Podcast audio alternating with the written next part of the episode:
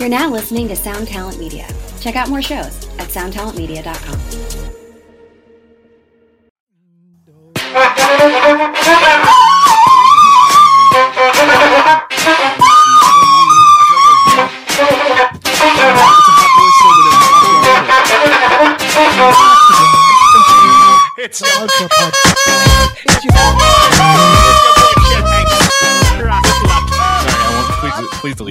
patois. No, please delete that immediately. All right, let's start again. Yo, well, hold on. Rewind. Leave on the tape, but Patrick, start us off the way we do. Welcome to Axe to Grind, the hardcore podcast. I'm Patrick. I'm Bob. And I'm Tom. Man, we're flexing this episode. I like that. Yeah, we are flexing a little bit. Well, let's uh let's jump into it. Uh sponsors. Uh, Sure. sh- shout out to To Live a Lie. Shout out to Closed Casket Activity. This week we're focusing focusing focusing Whoa, whoa. on pronunciation, enunciation, Death Wish Inc. and Run for Cover. Mm. All right, let's go to. Uh, I'm going to go to run for cover. Boom, boom. Um, in the, we we brought this. We spoke about them this band a couple weeks ago, but in the interim, I've listened to this record quite often. That new Citizen record is dope. Like I was talking to a buddy about. I'm, I'm like this. If if this is the the trajectory they go on, like this is like a oh shit, you know, Citizens headlining Leeds and Reading. So, Tom, I, I Wow. wasn't wrong. It's got like a Killers or, or Franz Ferdinand era. It's got a lot of dance part, like danciness to it that I think is like such a smart idea. And like, cause it's like every, like, you know, though all of that kind of ilk of band has done what they can do. And I think them making this kind of turn is to me, it's so fucking. I mean, not that this this might not have been like premeditated or whatever, but it's such a fucking change. And I think like if people, you know, if there's fairness, if people hear this record, I think it'll be a really big record. It's so Hmm. catchy. It's it's really really well done, and it just, it doesn't seem derivative of like you know it's not them trying to be like Franz Ferdinand or fucking the Killers or you know any band with like kind of um you know electronic drums and stuff like that. I just think it's it's such a good listen. It'll it's uh, uh, it's a record of the summer. Wow. Yo, big words. I love to hear that. So I love it. Um, once again, we are big up in Citizen Life in Your Glass World. Go to runforcoverrecords.com, pick up that record, maybe get the Barry's uh, Throne of Ivory cassette, maybe get the Another Michael New Music and Big Pop, maybe get the Wicca Phase Springs Eternal Suffer On Collector's Edition. I don't know. Fill the basket, get some shirts, let them know Axe Grind sent you. Mm. Patrick, take us on a ride to Death Wish Inc.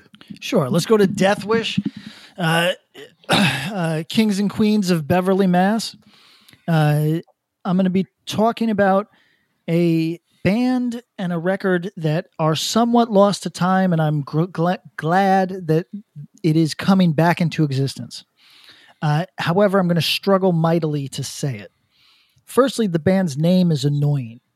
Secondly, the title of the record is annoying.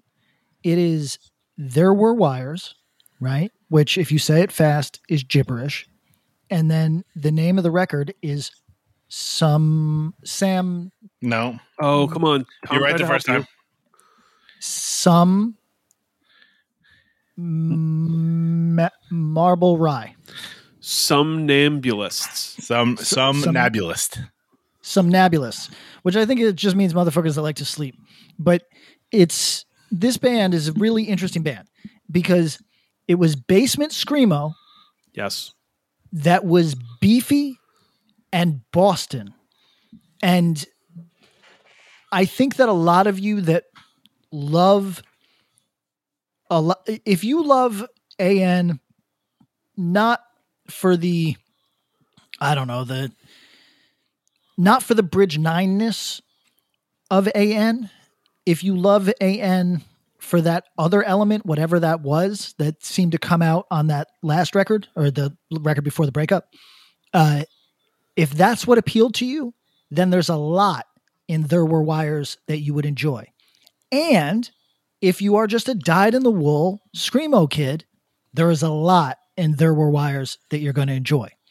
And to me, the Boston heads could tell me better. I was going to Boston pretty often at that point, but I'm sure some asshole will try to correct me. Uh, they they really offered like a like a third pathway in Yes. in- and and probably honestly to their detriment in a lot of respects uh, of not fitting into either scene. They weren't. Uh, they probably played with the Hope Con, but they weren't part of that scene.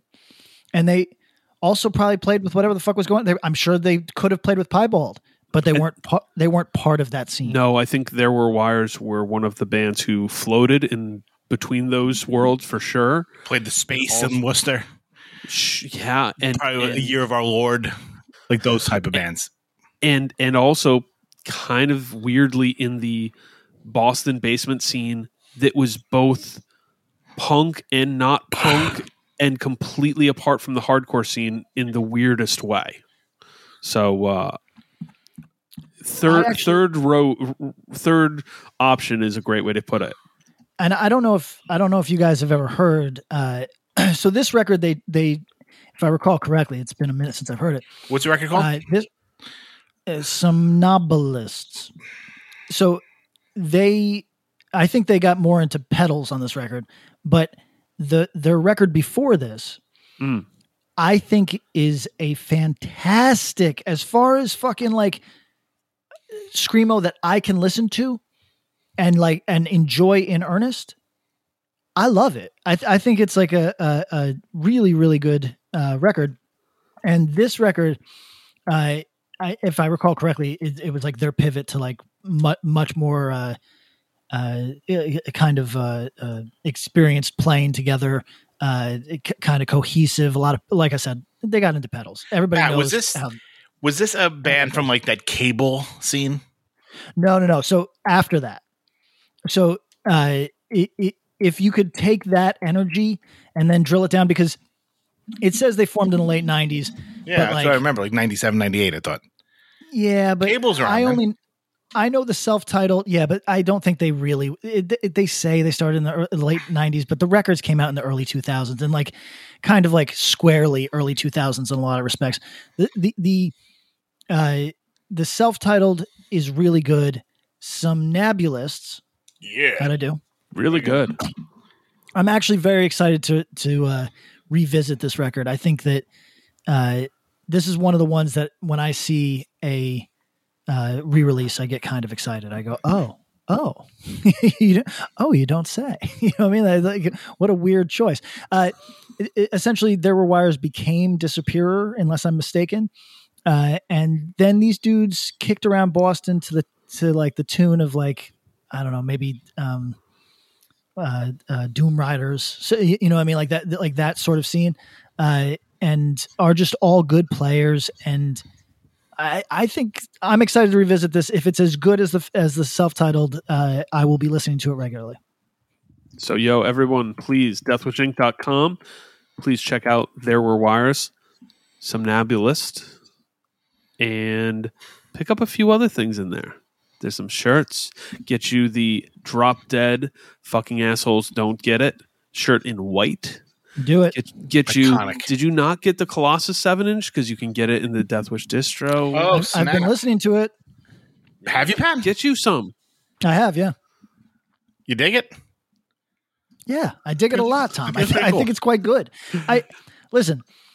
I think that, and this is not just. I'm not a make the fishing for for uh, compliments kind of guy. Yeah, yeah, listen, I think anybody that enjoys Mindforce, and we know there's many people who enjoy Mindforce, Mhm. I I think that they could also easily love the living shit out of the Colossus record. Uh, I think it, it's different enough that it distinguishes itself, but it also has Yes. so much of that energy that you could just carry over. I think it's a very good record. Thank you. I appreciate it. So fill the cart. Deathwishinc.com. Much Thank you to our sponsors. Thank you to our patrons. Thank you to Patreon. Dudes, what's going on? How you doing? Uh, I'm feeling L- great. Last week, Patrick, you were kind of slow. Are you are you speeding up? Speeding up. I'm I'm on the good foot.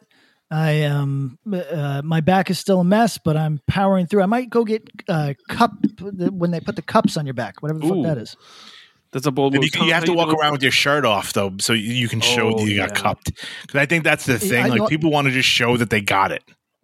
Yeah, you got to you got to get cupped and then go fight a professional MMA tournament. Right. Like you don't do it and then toss a shirt on. You walk around in like Venice and kind of Yeah, Venice maybe- Beach and be like, look at me, I just got fucking cupped. Yo, when we did the vacation thing, Tom, and you got Venice, it was Venice, Italy, but maybe you just need to go to Venice Beach. I've been at Venice Beach. It's fine. It's it's a it's a so what's wild is that Venice Beach, the boardwalk zone is is fine, like you said. Yeah. I mean, There's I went to some- Muscle Beach nice just to chill- see it. There's some Yeah. nice chill areas in Venice. You could you could have a relaxing time there. You could have a fun time. It's it's the only problem with Venice is that you can't you're not super near the action. You're not far from the you can get down the South Bay pretty quick. But otherwise, eh, I guess you can get to Santa Monica pretty quick too. I don't know. I got I got positive feelings about Venice, uh, California, Venice Beach, California. So uh, a good vacation spot. I mean, we're positive Everyone about consider- California, period. I know, I know. Uh, Patrick, do you miss anything about uh, the Great Northeast? Not a single thing. I'm I'm coming back uh, in in May. Anybody that's got a problem, May. just uh, show up at my folks' house. I'll make time for you. Did, did you see? Uh, I sent you a cool. link. If you're willing to fly into Newark, you can get some really cheap flights in May. Yeah, I'm. I. It's funny. My parents were like, because I'm. I guess I'm in most respects. I'm doing them a favor. So because it, whatever, it's a whole thing. Yeah. I, I'm. I'm chilling. going first class? My parents. No, they they said, "Hey, we'll pay for the ticket," and I said, "I said, well, I'm wealthy, so I don't need you, but Oh my god! I, I don't." I, I said, "But I don't love to. I don't love to spend my own money." I don't so- want to part with my money. Yeah, Right. I I, said, however, if you are if you can find a really good deal, then by all means, but otherwise I'll take a train. And they were finding the worst fucking deals I've ever heard. And like one of them, no exaggeration, 44 hour layover in the United States. Have Yeah, they not used fucking kayak before? crazy. Yeah. That's crazy. I never heard of no shit like that. I'm gonna start. Can your dad text? I think he can. Hit me with his number. I'm gonna start texting him. Just to be friends. Uh, like, there's some podcasts I've heard that I think he'd like. I think he'd really like this ABA podcast I just found. Oh yeah. good interviews with Dr. J, some good shit. So, um, and we'll we'll hit him with some good links so you can get the the direct flight to Albany International. You go to kayak.com and they'll they do It all solves kinds all of the problems. Yeah, Um, you know, guys, how do you feel about talking hour about layover. 44 hour in the United States. Are you going to You- like Bali? Like what is? No, it was, it was actually very. It was it was funny. My my uh, my father, who uh, spent a significant stretch of his life incarcerated, when when he saw that, he go he said, "I'd kill myself."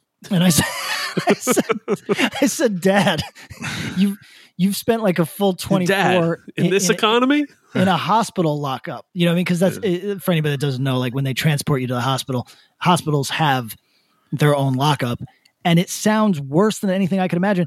Not because it's dangerous or shitty, but because it's mind-numbingly nothing there. You know what I'm saying? Like y- y- it's like a imagine like a small town sheriff lockup of the type that you see in westerns. You know what I mean? Like Where was the layover, seems- Pat? you just I don't remember. It was terrible. They they were reading them off to me. And To my get to like, oh, this Jesus Christ. Did they My call like, like, someone? Like did they just pick up a phone and be like one eight their, hundred for Delta? travel agent? Yeah. No, listen. I, I didn't make it easy because I said uh, Burbank is my preferred airport. Oh my I God, you asshole. uh, you know, I, I, I went with. I didn't make it easy because I like a train. I'm excited to you know. I'll just spend three hundred dollars get the fucking train. You know what you should do, Pat. Tell me. If you want to just go, you want to do the train. Let them pay half, you pay half. Get a fucking roomette. Tom, it's nine hundred dollars. All right. We're going to rewind the tape to the part where Patrick was talking about being wealthy.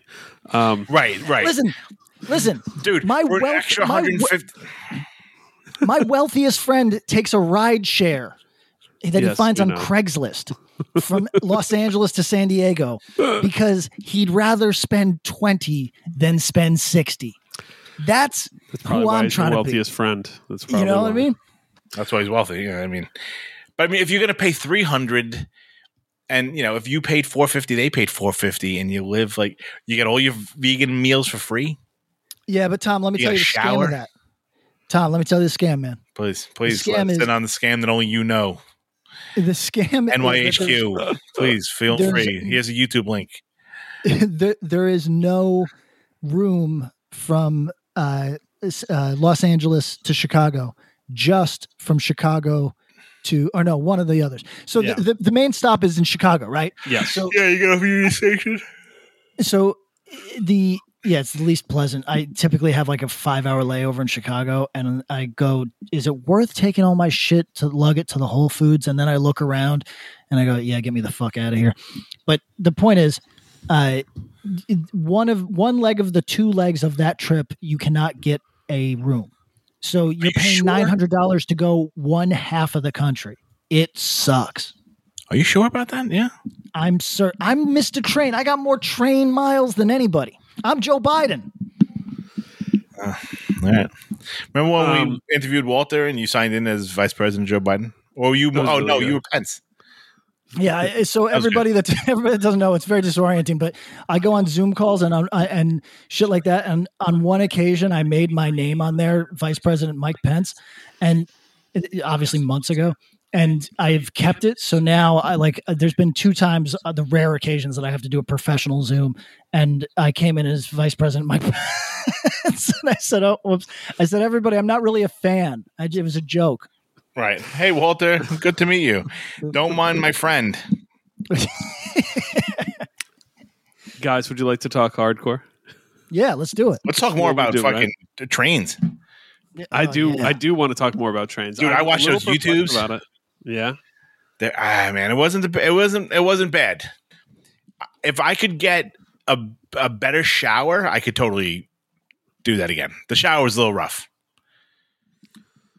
Water power, I- water pressure wasn't great, and also it's disconcerting taking a shower on a moving vehicle, That's a fact. and you're moving. Oh yeah. Like you're going, you know, probably 80 miles an hour, and I'm fucking bouncing around trying to, you know, wash my feet. I love it. I love a train, and Amtrak makes me depressed. I, I let, us change the subject before I, Patrick gets down. Well, Amtrak is trains are great. expanding, according to JB, Jay Biden. Yeah, he's he's a fake fan. I want to see it for real, Joe. Uh, show and prove, Joe. Let's see these Yeah. trains. Um, guys, did you know that Merauder minus years comp is on Bandcamp now? No, No, but I So bought the vinyl, and I'm very excited. This is all the minus demos, including Tom. Please wise me to this. Some stuff that was kind of, sort of not either not easy to get or almost unknown. Is that correct? Yeah, you know what? Like I was not aware there there was a demo right like, you know, the year before Master Killer Oh, okay. with Minus on it singing a Master Killer song or 2 Mhm. that I did not know existed. And you're not the only person who said that to me, including some like rather big Merauder fans, being like, "Wait, what? What is this?" Like, yeah. It's pretty funny. Richie O'Brien from Dark Side from Brooklyn. Uh-huh. Shout out, great band. They um he was like the guy he's like a collector. He's got like everything. Like Yeah. his, you know, um he he was able to help them fill in the blanks and kind of be Oh. like, "Oh, you don't have this demo. Oh, you don't There have go. this one." Like I don't even know if the band had, you know what I mean? That's so Um, cool. And he was able to kind of, and it just sucks because, um, I don't know if you're going somewhere with this, but my off my story is so I have the Merauder demo, like the Yeah. famous one with the the face on and everything. Yep. A friend of ours that we we were like close with was this dude Frank Collins that was in like he played guitar for Merauder and Sub Zero and and Confusion and all this stuff. He had a scratch tape of the drummer Vinny singing "Life Is Pain," like to like show Minus how to sing it. Mm, So I I have that on the B side of my Oh, demo Wow. that like I've never been able to get it onto like digital, but I was if I'd known this was happening, I would have been like figured out a way to be like, here's this fucking weird thing that like probably 10 people have. Yo, that's yeah. that's really cool. Actually, no, that was just the uh, the first question we received uh, doing a quick Instagram convo sesh tonight. Um, I'm very excited about those. Yeah, they have that. I am too. I, I, yo, I'm not. I'm not Jimmy Merauder, but I always find these things really interesting and kind of a way like Merauder. Much like uh, we reference, there's bands you always check in on and go back to and go, "Am I into this?" Nah, still hasn't hit me right. Uh, I'm curious about this because it seems like some of these versions might might scratch my itch. yeah, it's not as it's not nearly as as as metalcore. Right, right, right. And it's you know, it's like whatever, but I, I'm very curious to hear it. So, um, cool and cool job on the release. I think that's Upstate, right? Upstate Productions did that. Yep, and then our buddy Jay was doing a um, cassette, right? Static Arrows doing like a ca- special cassette. Um, and there's like different like Upstate like kind of went out of you know went really all out, and there's like Generation has its own version, and Gore-Tex over in Germany has their own, and this Cortex, Nice. not Gore-Tex. Like all there's Yeah, like you know thinking, 200. We got it. Yeah, Cortex, Cortex. It'd be really cool if Gore-Tex had their own Merauder version of this Merauder thing. I mean, What if Come with a Gore-Tex- cool jacket. Like what? What would the Gore-Tex jacket that came with the Merauder record look like? it would have to have throwing stars. Oh, throwing Yeah. star pattern on the like uh anorak. So the like half zip anorak jacket with the right hood. and and like a thing a slot in the back of the jacket that you could either put your sword or a small umbrella in Oh, good idea. Yeah, depending on your your predilection, Yeah. sword or umbrella. Patrick, what are you doing in LA? It doesn't rain that much, but are you do you want to have a sword on your person?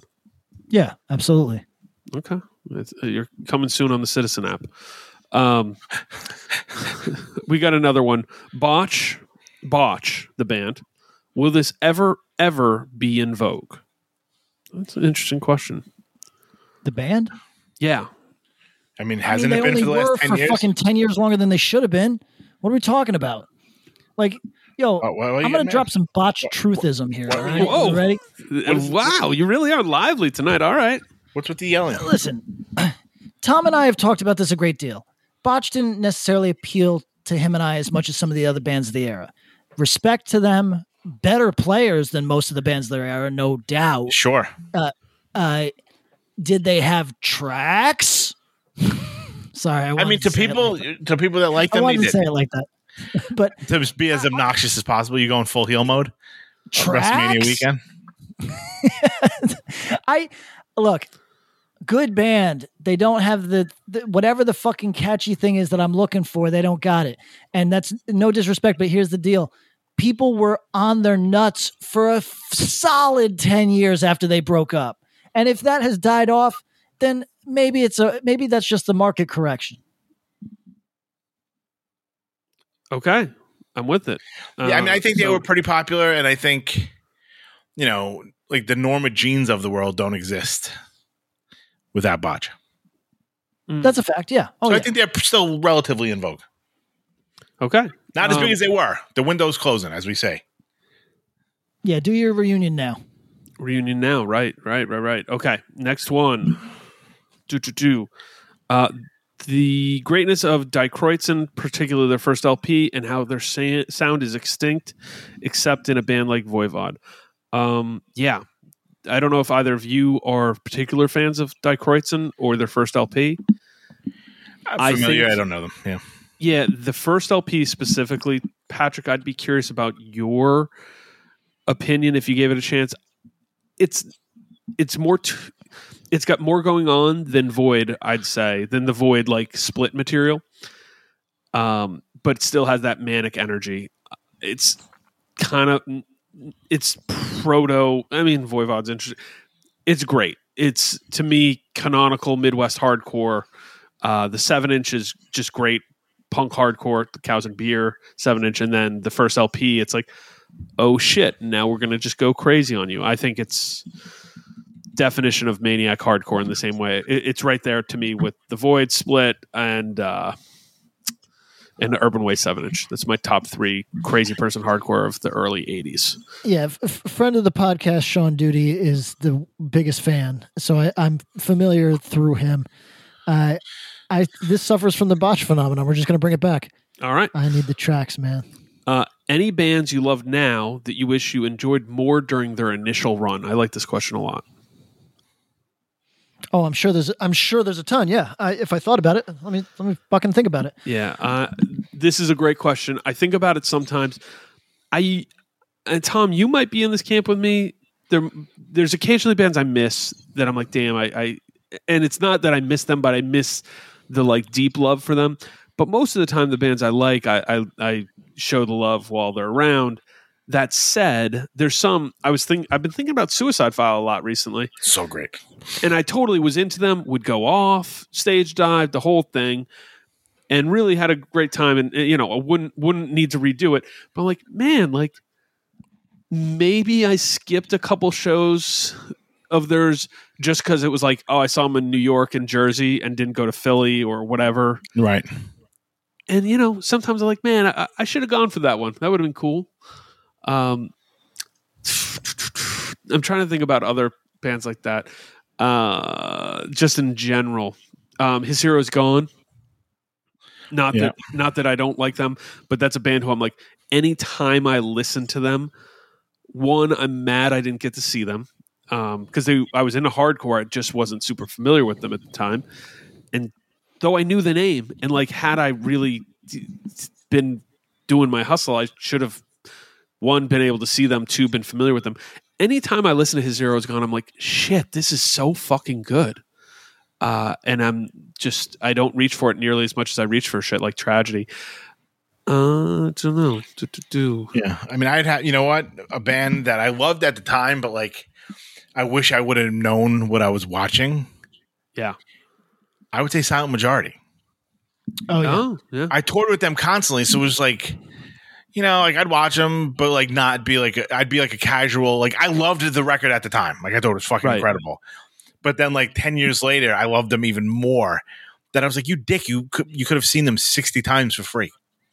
Right, right. And I Like, it- did, but I was like sitting in the bed because tours were fucking terrible and everything sucked, and you know I wasn't having fun. You know what I mean? But like in the meet, Right. I'm like, God damn it, dude! Like I, you know how many people would have given their fucking you know firstborn to be like, oh yeah, I got to see Silent Majority between June and September for two full summers.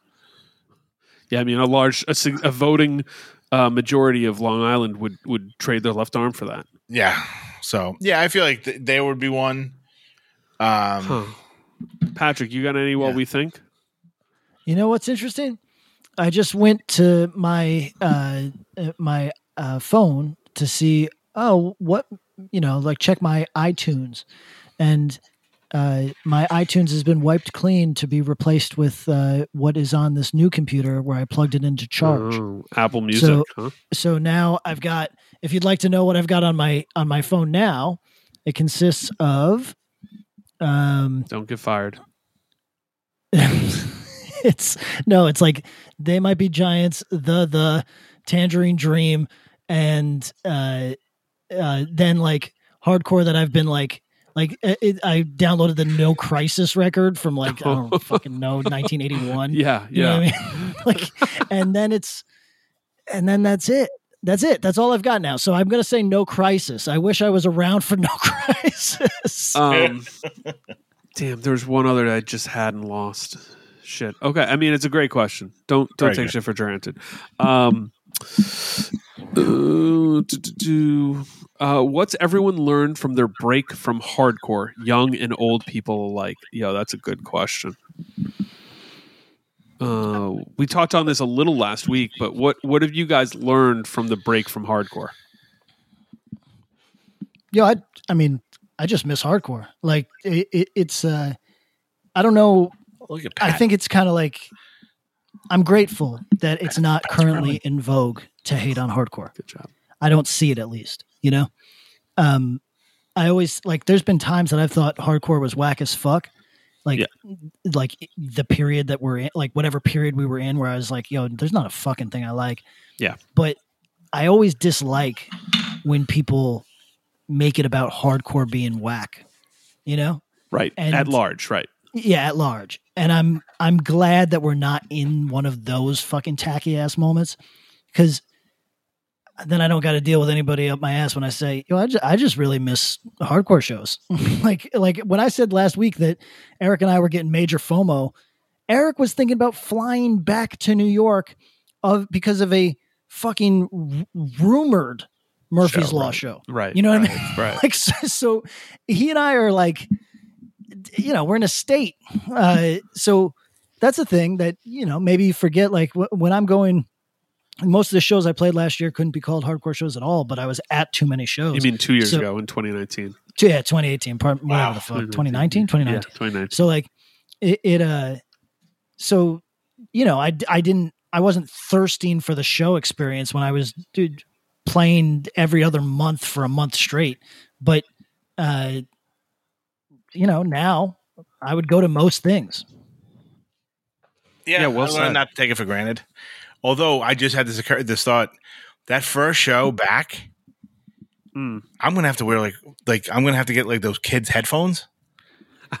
Oh, I like those. Oh yeah, because you haven't had loud music, yo. You know what I mean? Like I went to see my Whoa, family once, and that was like overwhelming. Like I felt like I was overstimulated with my sisters just screaming and laughing. Yeah. Like, going to a fucking show with like a fucking you know someone with a fucking real-ass impact sound bass system? fucking yeah. Oh my god! I'm gonna legitimately need full on fucking headphones. Wow. Um, yeah. I, I, I- well said, both of you. I think those are good points. Uh, yeah the socialization of it i think is you know what i mean the sh- the music is a big part of it but like when you you know when you put that much of yourself into something like that like it's kind of like the only you know it's the only thing i really kind of enjoy yeah. I, I think. Um, normal people suck I, I want to just say this. I've talked to a couple people who are uh, younger who who I don't know. You know, I actually had a conversation with a friend who was like, you know, sometimes it feels like you might talk to people who are younger at a show and go, "Yo, are you, would you call yourself a hardcore kid?" And they might be like, ah, "You know, I really like hardcore, but like it's not like the only music I like." In the like, has hardcore become just another genre? And I know from conversations, there's people who are like, who maybe would have been like, well, hardcore is a genre of stuff I like. Who, when they took two steps back because they had, you know, a year off, were like, oh no, no, Har- hardcore is hardcore is a thing I am very into. This is this is what I'm about. So that's kind of cool. I think it's uh, been a good reminder. welcome back Welcome back, welcome back. Um, to to do uh, Unit Seven Thirty One and Iron Age on repeat. Unit Seven Thirty One. I'm unfamiliar. That's not pittsburgh no. That is okay. It is Pittsburgh. Yeah. Okay. like remarkably- beatdownish Beatdown. Yeah, Yeah. rem- re- remarkably heavy band. Uh, shout out to. Iron Age getting into Austin Music Hall of Fame. hell yeah How fucking cool is that? Mm. Uh, I love that. Uh, if Spy keeps it up, they'll definitely be one of the most important bands of the decade. Yo, that's a big swing. I, I love Spy. That's a cool hey, uh, comment. All right, feasible uh, hey still early still early. for but Um, for the band and for the decade Good point on both. we look for, we look forward to it What recent records quote scratch an old itch unquote? Colonial Wound. yes Yeah. Uh, so Colonial Wound, actually, for for Good the call. Botch fans, Colonial Wound could turn them on too, for sure. Yeah. Um, but they for me, it's it. For me, it's kicking up those, like, like I said, I love the band Engineer. It's kicking up those that Oh, yeah. for me. But for but for other people, it could easily kick up um, Breather Resist. You know, like i i- anything in that pocket, which is where I've been seeing the kind of fans who are probably 30 uh almost on the dot like they would have been what like 17 when that stuff was big. Mhm. and they are fucking loving that colonial wound stuff. So i think that it's right in that pocket for people that love that. But then i don't think tom was a fan of that but tom is a fan of Deadguy and th- there's some of that in there right too. All thing huckins. so, i- i- so like you know it, it's I, I think they're scratching a lot of itches uh, i've been really i'll be honest like I, i'm excited when anything that we premiere uh, is well received i think that's great uh, but uh, it's been nice it's been nice to see people uh, that i didn't expect connect with the colonial wound song so that's for cool. sure, for sure. Uh, and shout out this person who asked that question. Also said that the new the No Escape new LP uh, is scratching his Deadguy kissing goodbye itch. Which, um, yeah, i mean i guess i could see that that makes sense. Yeah, I mean, I think, um, yes, singer, um, by name and by trade. Um, uh, the chisel stuff Oh, really fucking scratches in that like late mid to late nineties. There was like there was like the Krays and the truants. Yeah, yo, From New York? Had, I really like the Krays Fu- LP. fu- dude, some bangers. The truants. You remember the truants? It was I do. this dude do Sean with the. He, they were great too. They had a split that I loved. As you know, Didn't they do did, the Truants didn't do the split with um Kill Your Idols, did they? no, The- okay, yeah, I'm I'm trying to remember. Anyway, I forget. I yeah. Kill Your Idols did a million, but the, it, it scratches that like sing along. Like if if I if this was a different life, I'd be at the pub, fucking sure. swinging a fucking pint or whatever the fuck people do these days. Um, um, and I, uh, the Porcupine record Yeah. scratches like that. Like hardcore needs weird. And hardcore needs weirdness. And all, a lot of the weird, a lot of hardcore that I've loved over the years have had has had that weird edge. Mm, and I think it's gotten a little bit too kind of like normal dudes playing normal tunes, and I love that Porcupine is not that. Yo, can we let's shout out hardcore for this? Like, w- w- this is turned out to be a pretty glowing, positive episode. So eventually, Pat will kick us in the Yeah, pants. I'll do what I, I'll do what I can. but but like shout out to hardcore for having a cool secular way of whenever whenever the world starts to feel like uh, there's too much of the same some weird curveball comes in you know somebody throws some shit in the wrench and and tries to to make it weird and sometimes that's really good and sometimes it sucks and sometimes it's just weird but it usually creates something cool a cool ripple at some point um, i could foresee that for porcupine i, I hope they get out and play out. I think they have. I think they will. To. Yeah. And So Chicago's fucking ripping town right now. A lot of cool shit going on. Shout out. Well, what shows Um, do happen, but good bands at least. Thoughts on deranged records? I'll let you guys start, and then I can chat on it. Uh, maybe you might want to start because I got nothing. Okay, Patrick. Um, you know, it, it, like really tied into that fucked up scene. You know, like, and uh, I was not a fan at that time, but always had kind of a respect for what they did. They kept it so low key while pressing a lot of records. Yeah. Uh, so I, I, I've always had a respect for the label. Um, um, did a lot of of. what I, I'm trying to think of what I would think of as as the hit for me personally. I'd have to look at the. I'd have to Career suicide. so they did career Yeah, suicide and that's a good fucked record. up. Before that, career suicide has hits on hits on hits. Born Dead Icon. Um, they did do a Born Dead Icons record. A Leatherface Uh, discography. I didn't realize yeah, that. they did. They did the DS13 record, which, like, to tell a story, the DS13 Vodvet Om Kriget um, felt like it could have been the biggest record going. Period in that whole world of like fast hardcore, thrashcore, whatever you want to call it. Um, Vodvet V Om Kriget, sorry, and um, it was good, but Deranged made it feel huge, and they it was everywhere. Um, it was superseded by records they did later. They did a Violent Minds LP, We Are Nothing, that's awesome. Uh, maybe my favorite Tear It Up record, the Just Can't Stand It 12 inch. Um, did a ton of really good records. Uh, their lasting impact is the fucked up discography and those career suicide records they did. So, um, but but like to be also fair, I think when you go further down, they do records for Red Dawns, who were ex Observers. The Observers LP from the mid 2000s is like this just awesome, like LA punk style record. I think it might be, they might be from Portland or they might be from SoCal. I can't remember, but it's just awesome. The Observers LP is so good. And then Red Dawns were good too. Um, I know there's some Brutal Night fans out there they did a large swath of stuff, a lot of good Canadian stuff, just a lot of good rock and hardcore and punk stuff. So, um, don't, certainly are lost in the shuffle now, um, for better and worse. I don't know. I, I think um, I was always shocked at how how little it crossed over into the like Bridge Nine kid hardcore world because it was it seemed as accessible. You know what I mean? It seemed like it was right there for anyone to grab and just check out. So I think there were barriers that were unrelated to the label that kept those worlds apart. Mm. Okay, uh, not hardcore, but recent helmet talk got me wondering. Thoughts on the Jesus Lizard? I feel like that is a Uh, Pat Kinlan band through and through. Eh, they are and they aren't. I think they're a truly great band that I probably could distill their tracks down to an LP. You know what I mean? Like a single LP.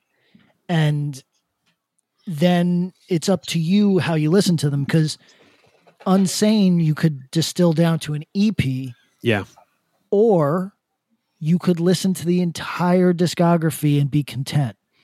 And what I mean by that is it's it's like music that you put on and you when they hit the riff or the the the yell or the Mhm. whatever that really fucking grabs you, you're grabbed.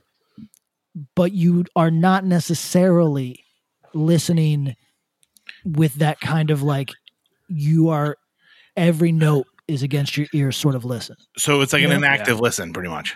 It's you know what You're not tapping your say it- foot. I would say it. I would say it like that, but then a lot of people would disagree. But I think, meh, uh, Tom, if you want my truth, a lot of them are lying. Yo, Yeah, I, I've Gee- seen them a couple times. It's it's it's a spectacle. Oh, I I loved seeing them live. I loved it, and I I think they're a great band in every respect. But I think Unsane is a great great band, yeah. and I and I still when I put it on, I put it on and I work. I uh Jesus Lizard is a band who I always have wanted to like more than I do. Like in my head, I like them more than I do. But I got to the point many years ago where I was like, yeah, it doesn't it doesn't hit me the way I want. Um, there's two Rollins Bands records that I really fuck with: Lifetime and And the silence. and the Silence. Yeah, yep. Um, and there's one other that I'm like halfway on, but I always thought there was a world where if you could take a little bit of that energy and a little bit of what Jesus Lizard, I just wanted Jesus Lizard to be more aggressive. Can I just put it like that? I just wanted them on record to be more aggressive and have a little bit more nod towards tunefulness and kind of efficiency in their songwriting. That said, part of that inefficiency in their songwriting is what that made them the band they are. So, uh, what what can be said on that? You know, like cool band. I don't think I ever saw them live. Always heard good things. I, Um, I saw them. I saw them as old men live, and I was so fucking happy. Yeah. So, That's I- in I the bet- mid nineties. I, yeah. Oh, I would have been. Tom, what did you think? What did you think back then? I mean, you said it was a good show, but were you like, were you engaged for the whole set, or was it like, oh, that's cool. All right, I'm going to go grab some water now. Um, they were opening for. I think I saw them twice. I think I actually saw them open for Helmet. They they either opened.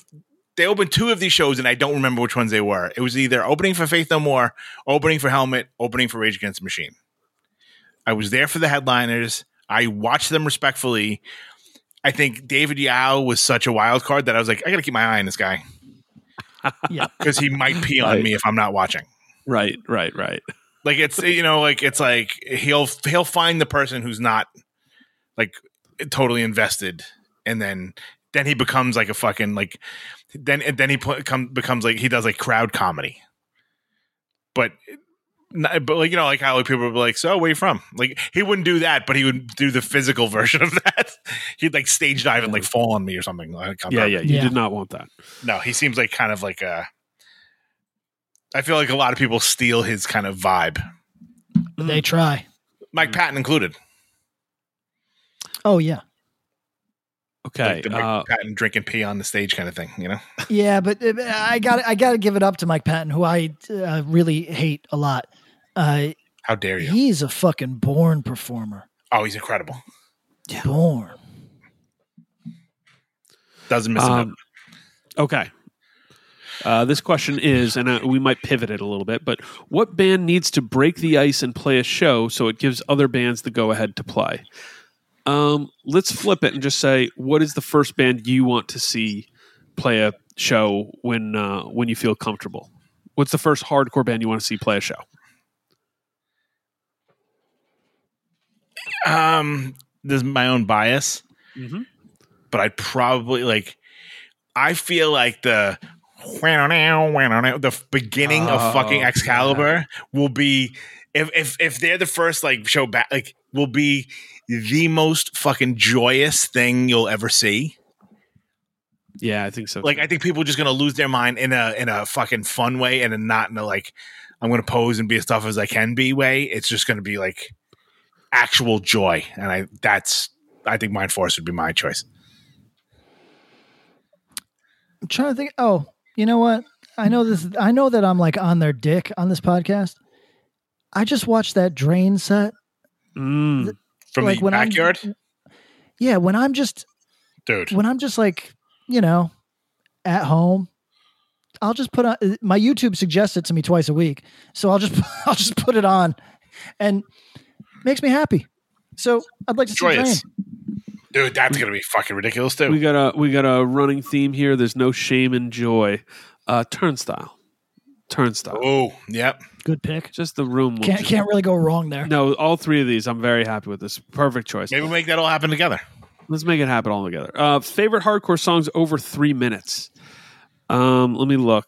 I- I- If The saddest day. Over, oh, there you go. If Loose Knot is over three minutes, that's my pick.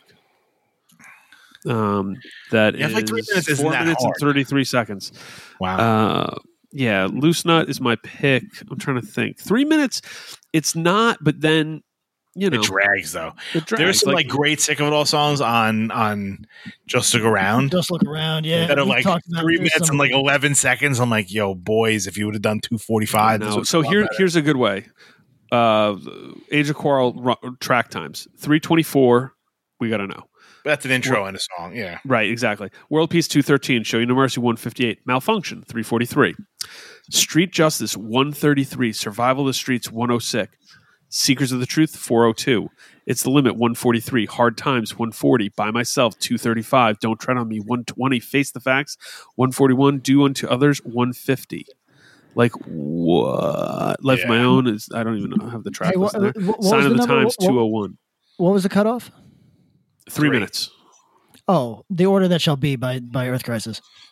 okay, good. Good also, pick. the saddest the saddest day is like seven minutes long. You know, when I converse think of long hardcore songs that I can lo- can I, I can rock like. with, that's the first one I go to because a long like fucking song. Doesn't I don't feel know like if I it. I couldn't do seven minutes of almost any other song. Um, you know what I'm gonna go? f- Oh no, it's just short. Wow, that's surprising. We stand alone is only two forty five. That would have been mine. Um, Mm. let me see. What's the other one? Just look around the song. Ugh. Bass sound, dude. Stairway to Heaven is only 50 minutes longer, or 50 seconds longer than Saddest Day. You know, a, so- a song that that's crazy. A, so- a song that uh, that's really crazy. A song that is that feels long, but not in a way that I'm angry at. Is "Downfall of Christ," which is three sixteen. Uh, if I'm in the right mood, that is a long song that I enjoy. God, every Earth Crisis song is over three minutes. Yes, correct. That's that's And some of them are like five. See, that's Yo. that's when we when we hit those weird like conversations, their structures are much more like a metal song. Like they have parts designed for length, you know? Um, and that's not a there's no there's just like I think it's form and it's interesting because they deserve credit. They're not the first to do it, but they did it and they did it to at least a quality that a lot of people loved that I think they reset the ride for a lot of like how do you write a hardcore song? Oh, People, I you think know? that's very likely. I'm gonna go Master Killer. Yeah. Okay. Three twenty Almost, almost any Merauder song. Life is Pain. Three twenty one. Either one, you Yep. can't go wrong. Okay. Tom, Tom, without looking, how long is "Hallowed Be Thy Name"? Um, You can cut off ten seconds for the for the intro if you want. I'm gonna probably say two forty. Three forty-two. Really? That's that's what Spotify says. That's probably right. Oh, but the beginning, eh, no, it's more than ten seconds. So like, um, would you give it? that's 30? a good point. That's a good point. That's a good Yeah, point. but It's still over three minutes. forever. No, but you know what? Though I think that One of the best samples ever, by the way. It? it works. We never really play it. We never use that live. Uh, I'm trying to think if no, we play very slow. That song now live is probably two forty five Yes, you're correct. because there it's like. John, John. Yeah. It sounds like we, yeah, we ate a fucking full pan pizza and then played the songs. Okay. Uh, quick thing. Um, Your porn name is your middle name and the first car you had. Patrick? Uh, my my name is my middle name and a car. The your middle name and the make of the first car you had. Fuck. Um, Or the model, you know. uh, Russell White station wagon. Um, What's the station wagon is not the model. I know, but I don't. I don't remember what it was. My grandfather died and he gave it to me. I don't. I don't fucking remember what that shit was. Uh, Matthew Regal. That's a pretty good one. That's pretty good. That is pretty good. Tom, you didn't have a car. Did you ever own a car? No, I'm gonna go Johnny Bus. Johnny, Bu- yo, Johnny good. Buzz is really good. um, okay, this one got set in on the uh, private channels. Um, will you see the Cro-Mags again? Like, are they now ruined? I'll see him right now. Fuck it. Fuck, you guys, since you guys were fans your whole fucking lives, you have a feeling. I'm completely indifferent. Like, I- I would go and see them. Yo, Well, because here's the thing, though. Like still an outside, impressive dude. let's Harley, pull- Still an impressive dude. I'll Yeah. see either version. well, that's the versions are that, more the yeah. annoying thing. That's the like, oh god, come on. I'll go mean, see they're not more. them together. That'll be the next time I go see them. True. Only reason being, a full transparency. Even before all this bullshit, I was over it. Yes. They play the same fucking set. I Yeah, know they have a finite amount of stuff, but it's like even in the same order, it's great every time. But it's like I had seen that. I probably saw the Cro-Mags more than any other band in that ten year period. Yeah. Yeah. And that's not. I mean, that's great, but like I could have. I stopped going to see them before because I was like, I don't need to see this again. As great as it is, All right. Uh New Worn and Be All End All Be Like 100 100 100 Rock Hands Heart Eyes. Um yeah, I love the new Worn record and the new Be All End All is very good. yes. I think they Hard outdid Eyes. their last record. Yeah. I have. I well, that was what I was going to ask. I haven't heard the be all end all record. Is it? Is it a step up? Yes. Yeah. I, and and you I think to memory you kind of liked the first record. I did. Yeah, I, I think you'll like this one too. It's really good. All right. Cold World will probably never do another record. Broken heart emoji. What do you think it would sound like though? Uh, I think that there would be kind of continuation of the last record where there's a mix of sampling and and kind of non-hardcore stuff going on with hardcore songs that go into the flow. I think they'd go more, More with- leads, more rhythm, and more con- not groove, but like they'd be playing with crunch and groove. If And was the last sense. record had a lot less Dan? Yeah, yeah, but it, it's because That there would was probably just go that route too because a mix. Yeah, the um who sang most of it? Alex, I guess. No, uh, Nick was on it. Alex was on it. I mean, it was just kind of I wonder if it would go that route still. they or might if they were going to do like this, the last thing, we'll get it all together. yeah they might Yeah, they might well- try to get him more on it. Who knows? I, those are creative dudes that, that will try a lot of different things, but in my personal view, and I think the view of the majority of their fans, they they need as much Dan as possible. I think I think it would be awesome. I actually would be. That might be what 2022 needs is a, a new Cold World record. It'd be interesting. Um, in one sentence, what defines a hardcore band? Wow. In one sentence, what defines a hardcore band? Uh, lacking lacking the talent to play metal. Okay. Um, This is the gears working in our head. Jesus, that's a tough. James, you sent a very good question. That is a very good question. A- aggressive music with a message. Sound and Fury. Um, that Perfect World album, fire emoji. Yes, it's coming out soon. Uh, Um, LDB, right? LDB, cool. Life and Death Brigade. Yeah. It's out on stre- on streaming, but it's uh, the physical's coming soon. it'll be out on vinyl. a lot of people maybe aren't seeing this. Some of the physicals delayed. Pressing plants. Give some of the Oh, smaller yeah. labels a break. It's tough I mean, it's that right now. goddamn Suez Canal. yeah, I, just, I uh, speaking of that, I just got a message today that one of my records is uh, it, it- the physical is delayed because of that. So, Yep, uh, yep, yep. Yeah, everybody jammed up. Everybody's jammed up. Um, Soul Search, what a band! They were dope. Yo, Wish they would have done more. blind spot for me. I mean, I've revisited. It's pretty cool. Uh, I think we revisited for the Mosh Madness 2000s to, 2010s tournament. Um, so the big thing is everybody talks about the Soul Search LP, There's a lost record. right? Because the music was recorded, but singer Singer, never got around to to doing vocals. Happens. So maybe you know, like in the way that Infest had a record that was recorded, and then like seven years later they threw some vocals on. Maybe you'll get that someday. Never Hey seen it. Bob, Mm. y- you know you know somebody at Revelation. Yeah. Why why don't we just buy it? What's gonna We vocal? could try.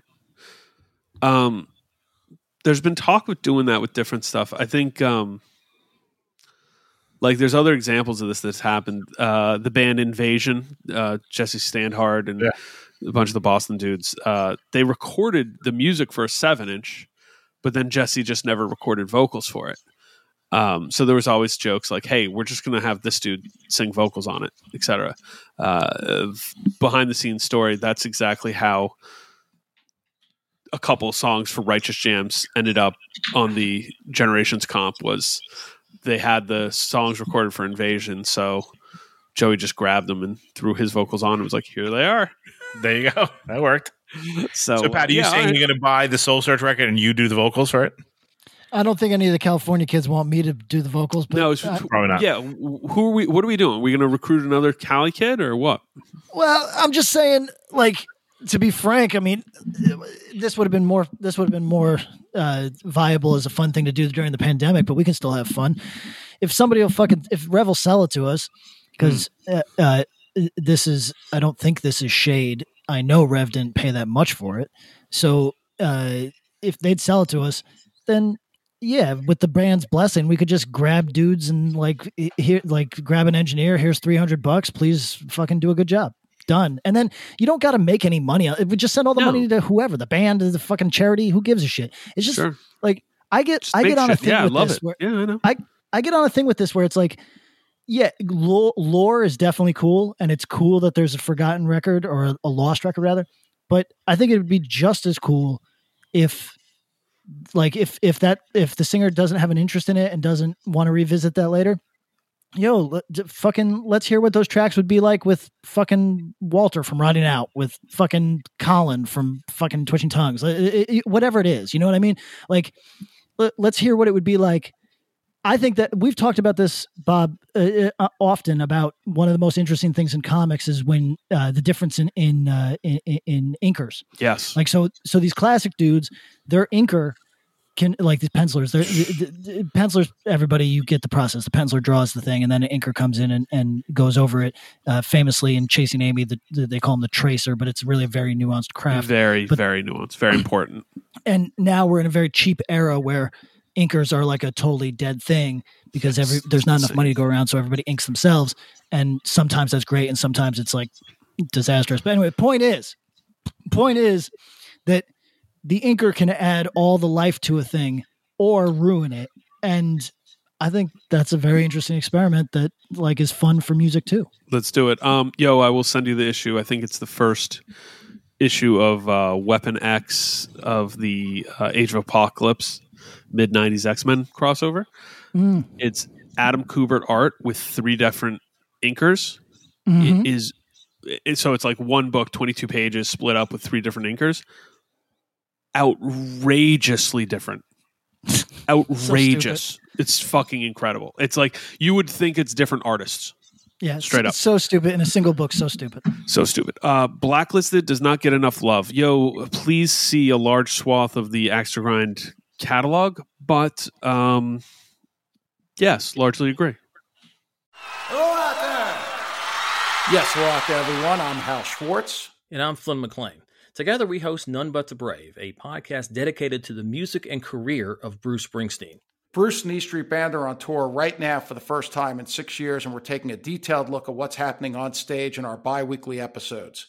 We've also been recently joined by some very exciting guests, including rock journalist Warren Zanes and Steven Hyden, Backstreet's Magazine founder Charles Cross, and Barstool's Kirk Minihane. If you're a diehard Springsteen fan, this is the show for you. So please subscribe to But the Brave on your favorite podcasting platform, and we hope to see you further on up the road. Thank you so much. We'll be seeing you. Hi, this is Chad Nicefield. And this is Justin Press. We're the host of Making Waves, the Shiprock podcast, a part of the Sound Talent Media Podcast Network. We're inviting you to sail away with us on an epic journey in musical enlightenment. Every week, we bring you only the best artists in rock music and discuss everything from the cruise to the stage to the saga of being a professional recording artist. We'll have lots of special guests along the way, so tune in every week. Your stateroom is available every Monday morning, so welcome aboard. This is Chris DeMakes, guitarist and vocalist for Less Than Jake, and host of Chris DeMakes a Podcast, a songwriting podcast where every week I'm joined by an amazing guest to break down the writing, recording, and release of one iconic song from their career. In our giant evergreen back catalog of episodes, we've had rock legends such as Dee Snider and Huey Lewis, punk rock favorites like Mark Hoppus, Fat Mike, and Brett Gurewitz, and up and coming artists of today such as Liz Stokes of the Beths and Genesis Owusu. We've had guests from all genres and styles of music, and I guarantee that if you peruse our back catalog, you'll see several episodes that'll make you say, Man, I gotta hear that. Whether you're a fan of music or a creator of music yourself, you'll take away a whole new appreciation for the songs you know and love. Chris DeMakes a Podcast is available for free on all the places you could possibly listen to podcasts, and new episodes come out every Monday. Definitely. Yeah, I mean, I think they did for a long time, and then, you know, I mean, I think It'll that's co- what any band. Yeah, listen, it, it, it's it's almost month to month with Blacklisted though, which I think is interesting. You know, like you'll see people be like, "Yo, this era of Blacklist is sick. People don't talk about it," and then like that'll get like hundred likes or whatever, and then fucking. Uh, it- then it'll just be radio silence for a while. But that's what happens when you're not putting out music. You know what I mean? Like, like, you know, th- th- there's weird eras that people aren't going to be excited about for another five years. Yep. And I don't Yeah. mean eras of blacklisted. I mean eras of hardcore music Yep. Oh, of course. that people are going to be excited about in five years, but they're just not into right this second. Yep. Yeah, I mean, dude, they put up um some I forget who it was, like the name escapes me, but someone put up a, a treasure trove of Chicago shows in the aughts, you know, and Oh, and, yeah. and going forward. Not there, there were two. There was one guy that like like fastidiously recorded like every emo show that ever happened at at uh at um the fireside. Mm-hmm. So it's like if you want to see Braid on a bowling alley, here we go. Like they have everything. Like it was crazy. Like really well shot and stuff. But then some other person uploaded all of these videos, and one of them was the first Suicide File reunion, Oh, okay. And it was in Chicago for Jim Grimes' birthday. Yep. Like number one, every band that played that show got a giant reaction. But do yourself a favor and go look at. Uh, uh, I, I'll, I'll, I will. You can find it if you look for it. Yeah. Like blacklisted doing any of the songs from that period. Yeah. Bonkers. Bonkers. Yeah, Like they, they sold out club, like people up the fuck up to the ceiling. Everyone knows every word. So it was like they, it's not like they suffered in like in you know and no one ever get like for a very long time they were one of the bigger bands. I think I saw part of that video. The room looks big and very pa- packed. Um, I was explaining this to somebody when uh, Heavier Than Heaven came out. We did a. I helped. I booked the Anaheim show because they did a record release weekend where it was Philly, Chicago, and Southern California. So they flew to each show like Friday, Amazing. Saturday, Sunday. Oh, I remember that. Yeah, It yeah. was fucking awesome. I mean, it was one of those things that I think was like, yo, why don't we just do this thing? Like, this would be fun, you know?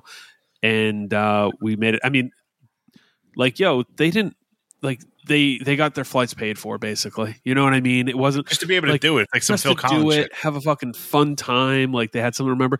That record, I think it. We talk a lot about the record that suffers because it falls after a classic. The records like no one deserves, and then we talk about the last Blacklist LP is criminally overlooked. Heavier Than Heaven is just like that's that's like a defining record of that time frame. Like sure. right there, throw it up there with the Have Heart LP, throw it up there with some of the other records of the the mid, you know, the 05 to 2010 range. It's like, and it's easy to kind of overlook it, but if you throw it on and you haven't heard it in a while, it hits. It hits. All right. uh, so the, let me just uh, give you the Yeah, name of the YouTube. Beluga B L O U G A Ville V I L L E. It literally has, you know, tons of like stuff from like the the Killer in Chicago. Pretty Hmm. fucking insanity, insane. But like tons of different bands. It's it's a it's a well worth your while to sit down and watch the videos. Mm. adjacent stuff, but the new Sweet Soul release is a major bop. Yes, it is. We'll, we'll Another uh, another NMZ production. How did the Smiths become essentially hardcore canon? Rob good Moran. question. Oh, I I'm gonna say I Unbroken. Think were- I think yeah, not I- off. I- Not not far not far, but I also think dudes in the '80s fucked with it. I think like it was popular. It was Brit rock that was popular, and I think weirdly, I mean, you think like Porcell was going to see them when they were coming here? Probably not. yo yo, I Maybe. think yes. I think yes. Like, but here's the difference. I don't know of any pictures of Porcell wearing a Morrissey t-shirt.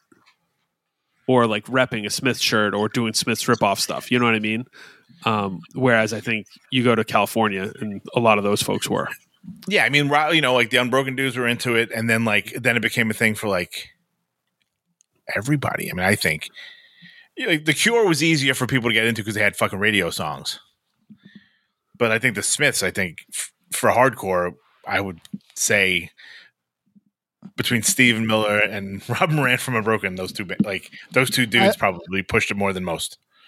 I also think it's very squarely in the pocket for hardcore kids because it has it's highly lyrical, but Yeah. in a in, in an anthemic way that makes sense to like the hardcore brain. Uh, the music is not. I I mean this in a complimentary way. It's not challenging in the way that some things are. Like I mean, you just described American Nightmare. I mean, that's that's kind of what I'm saying. Is it? The, I think the Smiths is well, it's not hardcore music. It makes perfect sense to the hardcore brain. Absolutely. Yeah, I mean, I think totally. that same thing with AN. Highly lyrical. Music is well done, but it's not mind. You know, it's not anything you hadn't heard before. But Yeah, that combination of everything together. Although Yeah, Johnny and Moore is a pretty great guitar player. Well, well, like think about it. Like, there's people that love Faith No More, right? yes, I'm one of them. Be, st- it- step well, lively. The, the thing is that you have to like some type of irritation in your music. It's irritating, but the Smiths. See, I don't think it pro- Oh, I, I think I think Faith No More is like deeply irritating music, but I, I'm I'm what I'm saying is the Smiths goes down easy, but is never forgettable.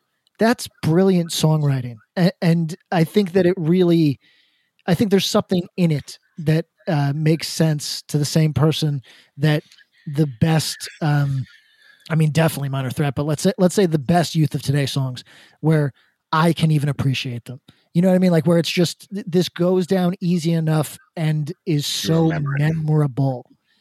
So that's why I think Alright. the Smiths, pers- why they endure for throw- I'll- everybody, but particularly for hardcore kids. I'll throw another one out in the, um, you know, Tom. When uh, when a sports team has, say, the Giants, when they had the disciplinarian old man coach who had h- hard rules, hard punishment, real old school. Bill Parcells. Right. But when they finally fire that guy, do they hire someone who's exactly like him or do they hire someone who's basically the opposite of him? The Player opposite. friendly, right? The opposite. Yeah. The Smiths, I think, serve as the counterbalance for a lot of hardcore kids. And I it's think the opposite of what they're getting. No, it makes sense. because I think the simplicity, I think everything that's been said so far exactly applies. But you could put the Smiths on in the car with your ma- mom, your aunt, uh, grandpa, grandma. They might have some questions about what he might be saying, but musically, no one's like if you It's play it quiet offensive. enough. Yeah, you can play it quiet enough. Nobody's mad. So How much um, do I you think, think? it performs counterbalance? yeah. How much do you think? How soon is now? Quicksand doing how soon is now helped? Didn't hurt. I, I, I don't I don't think it matters. I think they were almost late to the game in some way. It's 1995. I know. I think I think I- I think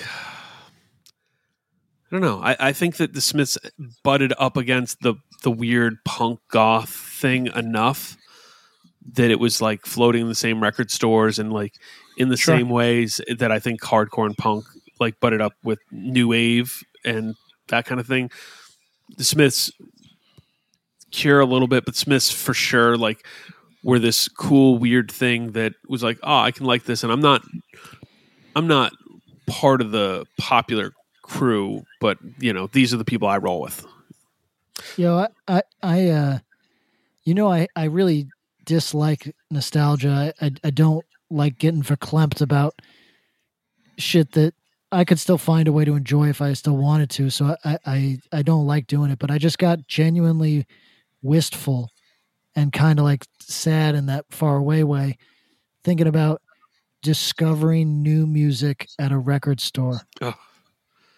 Uh, went into a record store this weekend, like a weird, um, like just like not not a punk record store or anything, just a random record store. I walked into with Amanda and Easton, and uh, like they had a big for for rando record store. They had a decent sized punk hardcore like used selection. Bought a Cyclops seven, and shout out to the shout out to the uh, the the Cyclops fans. Um, and it was so cool. Amanda was like, "Oh, this is really nice. I haven't been to a record store in a really long time." and she, you know, she's not trying to buy records, but she was just like she was flipping through just because it was like, "Oh, I haven't done this in a long time." So yeah, yo, shout out to record stores. Yeah, it's just a, so it's a very visual and tactile experience that is fulfilling. So fulfilling. Uh, how many people standing behind the amps on stage are too many? Three. Ten. Do you I've, have? in I've said, venue, I've said this a number of times, and there's some pushback from our audience because not everybody likes gang shit. I don't really like gang shit, but if you got a gang, that's kind of that's like the only time I want to see a gang is behind the behind the amps. I think that that's fun, uh, but in general, like like not like like dudes that don't have face tattoos, eh, three. Yeah, I mean it depends. Are you talking St. Vitus? Are you talking, you know, Big show, Irving right? Clark? Yeah, Right. you know what I mean. Um, But there, yeah, yeah, there is a certain point that's like, all right, Yeah. Do Yeah, you all have do you feel any differently if you're a fan in the audience or if you're performing? Like do you do you care if there's people like a bunch of people behind the amps when you're playing? yeah, I don't really enjoy it. Okay. Patrick? I'm like, you know, not that I'm like, get out there and mosh, but it's like, yo, dude, it's fucking crowded up here already. Right, right. Especially the places we're not playing fucking MSG, so it's like, do you have to be back there? You, one idiot takes one wrong step and the guitar goes out. It's like, Yeah. Yes. we got we, we got to hit this all on you know the first time because you know we don't do this very often. So like one thing go, goes awry and then it all goes awry. Yeah, I'm going to say uh, for myself, sometimes it feels like a vote of confidence. Like when you play a festival and you see that the like the Yeah. the musicians that you respect Yeah. are like That's yeah, The rabble rousers have j- gathered to watch. Yeah. yeah, like like it's cool. but that's like, different um, too. Yeah, it's like uh, it, it- that's a that's a cool vibe uh, when you see somebody that I don't I don't know if I even look up to anybody, but it- when you see somebody that you're like, oh, that's that's cool. You know, you know what I mean? Like Oh yeah, no, I, but you know, I think that's different. Like if it's someone who's like uh, otherwise would have been like sitting backstage, but they're like, "But I'm going to walk out here and see what's going on." That's different. I'm I think more of like, you know, Stage my potato. asshole friends that are like, you know, we're we're you know we're setting up, and then everyone in there and their family. Not really their family, but I was gonna say everyone and their mother, but I don't know if that's appropriate anymore. Like everyone decides to like, I'm just gonna, I'm gonna, I'm gonna set up shop back here. Is that cool? That's different. To be able to look over and be like, oh shit, so and so, you know, like I have a ridiculous story about something like that that I feel like is too name droppy and braggy to talk about. It's not braggy; it just seems name droppy. So I will, I will hold it till after the podcast is over. Sure. Um, but like that sort of stuff is one thing. But I think like just like your friend from high school who goes to the one show Yeah, a year and it's either me or sick of it all and he stands behind the amp and like Justin can't get to like his like guitar strings because that I find a little annoying. Yeah, uh, but like when I look side stage, eh, like uh, we played in Orange County, and I look side stage, and it's like one of the dudes from All Else Failed lives lives out there, and it was like, it, it like that's a band I really respect and like. So I was like, oh, that's that's lit that he's watching. Right. Like- and then there was Elvis Costello standing behind him and that weird well- flying baby from that cartoon you like. Like they were all, And then all lungfish showed up. they were was crazy. winking and smiling at you. That was cool. I should say that my band got a kick out of uh, Brian McTernan uh, watching Mm. us at some at some festival. They, they were all like, "Oh, that's cool." you know what I mean? That that sort of shit is is fun. Um, but That's if it's just the guy from your high school, he can fuck the right the fuck off. Go out there and dance.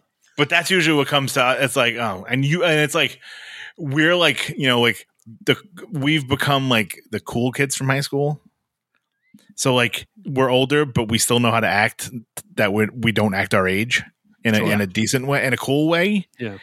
like my friends that don't go to things and they show up and they're like oh shit you are 45 and you're like you don't know how to act because you haven't done this in 25 years Right. so All right. Uh, next one. Let's do this. Um, no, no. I, I it's uh, I both agree with you guys, but also it's like sometimes Well, we get these questions because like it's cool, but like sometimes people will come to me when I've done a show, like, "Yo, there's too many people behind the amps." I'm like, "Are you in the band playing?" Okay, oh, let if me you're, see if what I you're can not do. in the band playing, get the fuck out of here. Yeah, tell- yeah. I just don't. Hey. It's like it's so little energy. Like I'm like, ugh. Like yeah, you, you go tell the dude with the name like Murder Floyd to fucking get the fuck off the stage if it's if you're not in the band. You know what I mean? Go go go go do that. Go. Hey, the guy with his fucking area code tattooed under his lip, uh, uh, go say that to him, please. right. I, I always think about Jesus. I think about like you know the Have Heart shows. Right. sure. I think of poor Bob looking like he was going to commit a massive homicide suicide because. Like so, I was like, I'm not going to stand up there because, of course, I want to stand there. You get to see everything. You get to see the fucking the wildness of the crowd. It's a great vantage point. Mm. But I was like, I can't do this to the dude because like everyone is everyone's best friend now, and like I'm just going to stand back here. Like I felt like, but some I think most people don't have that um that where wherewithal to be like, maybe you know what, maybe I don't need to be up there right now Hmm, in the way. hmm, hmm. But I've got like, yelled at by people enough to not. Yeah. How many times so, have like, you been somewhere? You're like, get out of the way, we're loading up. I'm like, hey, buddy. the side to me is more just like, yo, like if you're in the band, you don't want people up there. Let your let your people know. Let the promoter know. And then when you're playing, just let people know. Just be gentle about it and get them out of there. If Yeah, you're not in the band who's playing, is it impacting your experience? I don't know. It's it takes there's so much conversation on it. Uh, that said, it's it's a fun conversation. Some sometimes it's been long enough that I'm willing to have it now. Yeah, Um, but at that show, I was like, this this dude's gonna. the, for the most part, the the indoor show was fine. The outdoor show Was pretty Uh, bad because it was also on like bad. a well, there was like a couple. there movable was stage. Most of the bands were fine. Uh, the- all the stage divers and people stayed off. There was one group that was a little rough, but I think it was all just uh, their decision to have people up there, which was good. So um, everybody everybody left it happy. So that was good. Um, been revisiting Iron Lung lately. Real good. Also, California is killing it right now. Um, Yes. California is killing it right now. They are. Yo, a big Iron Lung fan. Tell me the record. Tell me the record you really like because I've checked in on them and liked some stuff, but none of it stuck to my bones. So, somebody who's big on Iron Lung, reach out. Tell us what your Iron Lung record is. Yeah, because I've watched some of the live sets and I'm like, this is cool.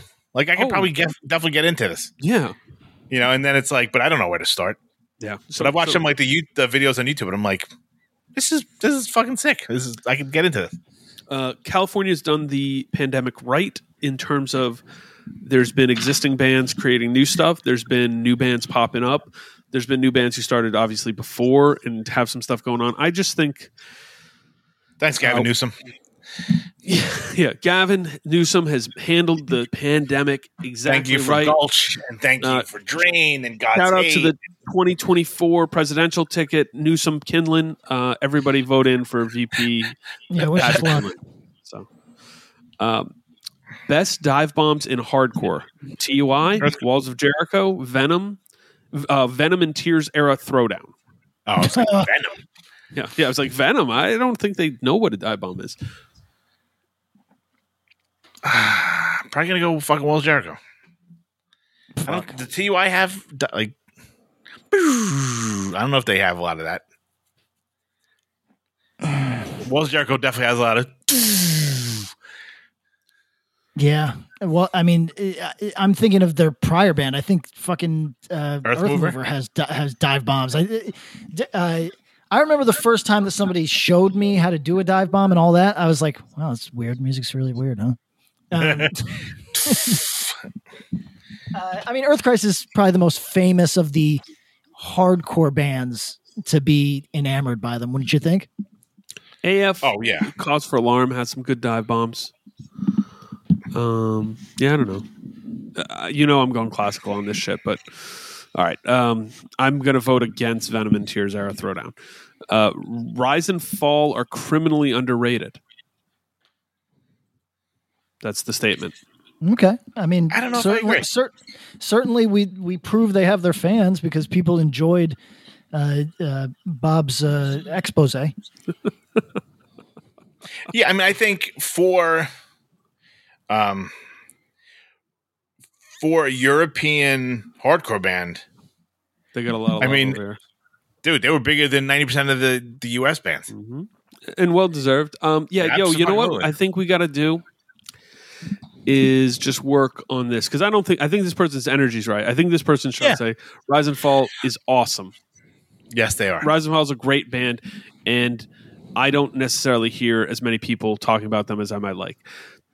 That and that that in your immediate circle might mean criminally underrated, which works. Um, and they haven't been a band for almost a decade. So um, we did those shows on them. That was awesome. Uh, That was I, great, yeah. I think I think if we can get Bjorn to stay up late enough to come on, which I think he would, we should have him on as a regular guest. I would love that.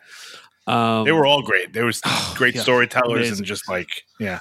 Amazing. So, anyways, uh, very, very good band. Um, and if you haven't heard them, maybe they are underrated, but I, I think they did well. I think they did well.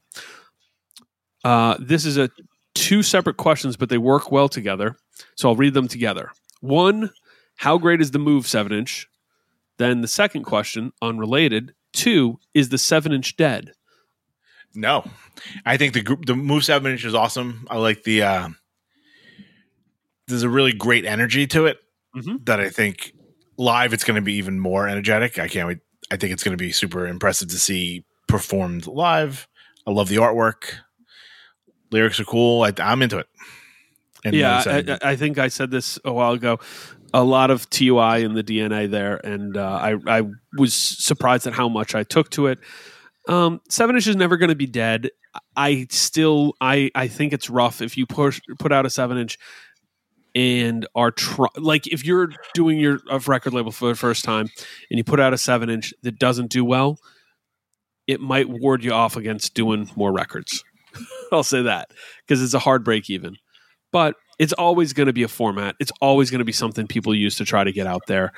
I would prefer more economical and resource uh, valuing formats, but at the same time, I'm looking and I have a wall of records and a pile of seven inches on top of my turntable. So um, it's not dead, and the move seven inches is good. Patrick, Um, I can't speak to the Move seven inch. I can say that the uh, seven inch is in remission. true. Do you want to elaborate on that? The seven inch is in remission. Sure. Yeah. um, everybody got the memo that people prefer to listen to 12 inch uh, records because they're less annoying. And even in the capacity that people uh, aren't listening to records, they're simply collecting them and listening on uh, digital uh, uh, streaming platforms. Uh, they still like larger art. So Very true. so seven inches in most respects are not they're inessential they're they're they're unnecessary where i think they shine is singles where i think they still have a life. Um, or i could see a lot of value if you were like a fast hardcore band and that was your pure intent. Yeah. i think that that would be a great place for seven inches to to uh, continue to really really be a thing. Uh, but in most respects they're just they're an inferior format that i just have a lot of affection for. So i i, I hope they're not dead but there's no debate when you hold like a beautiful looking uh, lp or just like 12 inch ep rather just 12 inch anything um Yep. it's, it's really really nice it's a nice experience and a seven inch is always going to feel more disposable to more mo, most people All right. Uh, this one is thinking Also, about. oh, I'm sorry, Bob. ahead, I should please, say please. I should say they also don't make any financial sense, which is Yes, that's key. yeah. We we talked about that a lot um, for a Yeah. while. It's they just aren't. They're a hard financial proposition for someone trying to put out records, unless you sell them all, and then it's okay. It's a break even. It's fine. Um, there's been kind of a boom during the pandemic where people have been ordering more records, which is cool. Like there's been more disposable income. We didn't get to it on last week's episode, but one of the things I was going to say is like a suggestion is keep up the supportive energy of buying physical media. It's important. I'm not saying that it was going to go exist, go extinct. Uh, far from it. It it wouldn't have, but if you look around, you might see that some records are creeping up in price. Like you might see like an LP you want to buy, and it's like, whoa, that's thirty dollars. Huh.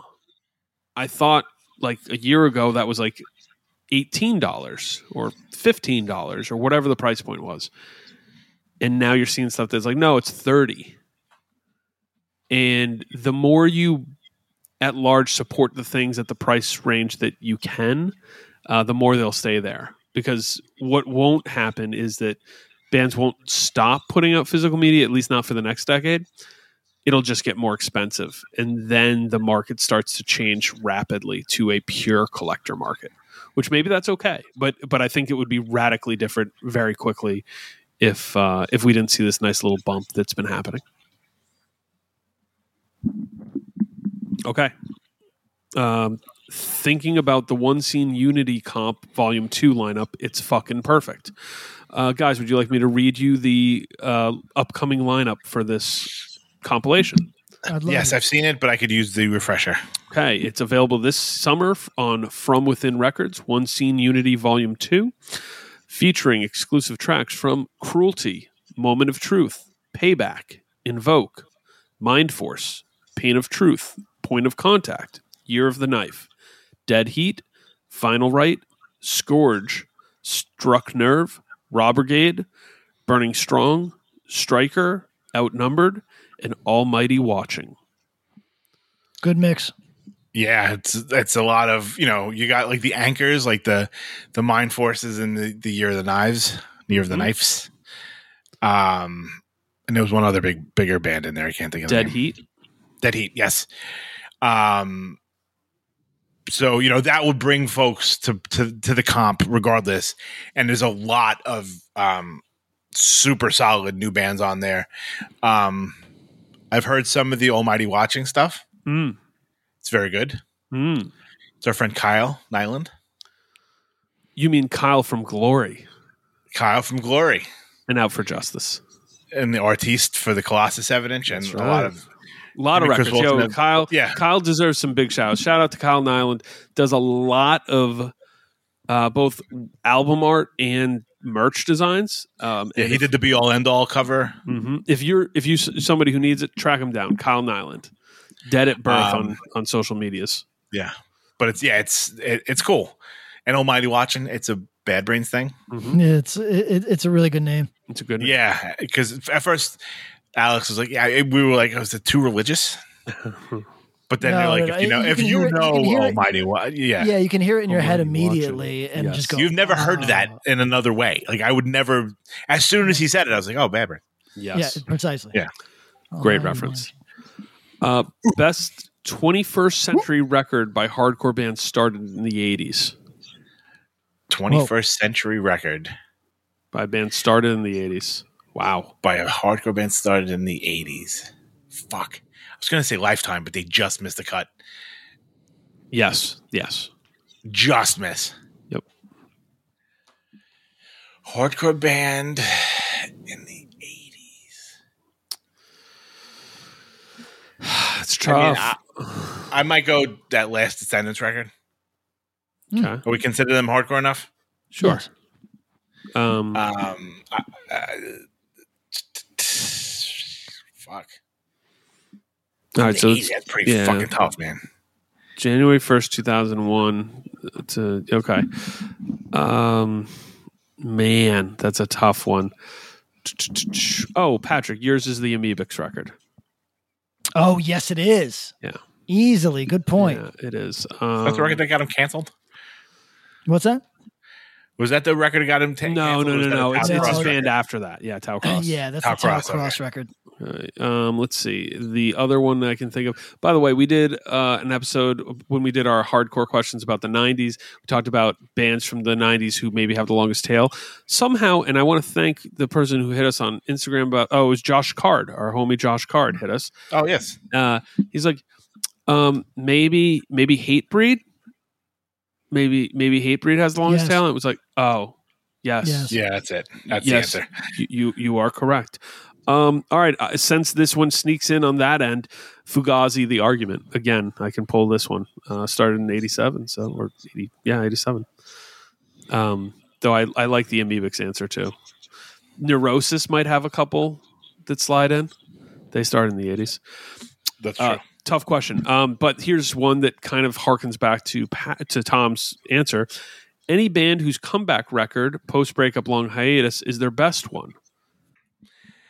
Um, I mean, I love everything sucks, Yeah, and that might be my favorite beginning to end Descendents record.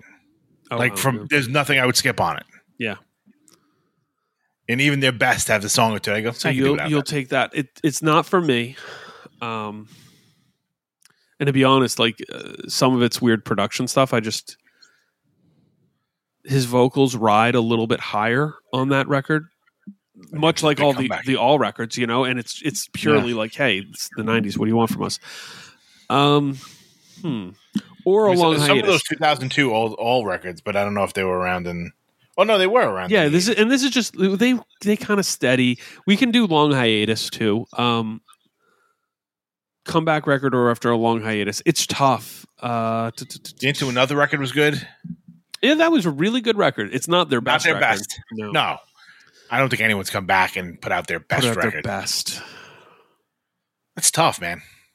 yeah i mean The Lifetime record's great. It lifetime doesn't records beat. really really really good but doesn't beat either the Jersey's Best Jersey's Best Dancers dancers or- or, um hello bastards Yeah, you know it's a tough question i'm thinking i'm trying to go back to like uh, none of the classic punk bands really did it i haven't seen a first wave hardcore band do it and do it well No. you know what? What I mean, I, it's same name. Mm-hmm. Well, no, what were you thinking the second Blood Clot record.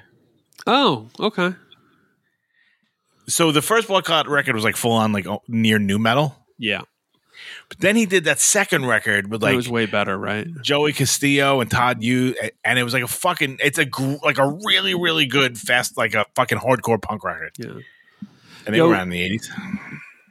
Same name you're right uh I Yeah, I mean they were totally different bands every Yeah. time, but Um, uh, the- b- b- b- Dinosaur Jr. not a hardcore band, and their best record wasn't this. But when they came back in the you know mid aughts, late aughts, yeah, Beyond is a um, great record. Beyond's a great record. Farm's is a great record. They they they're really good records um, that fit right in their canon.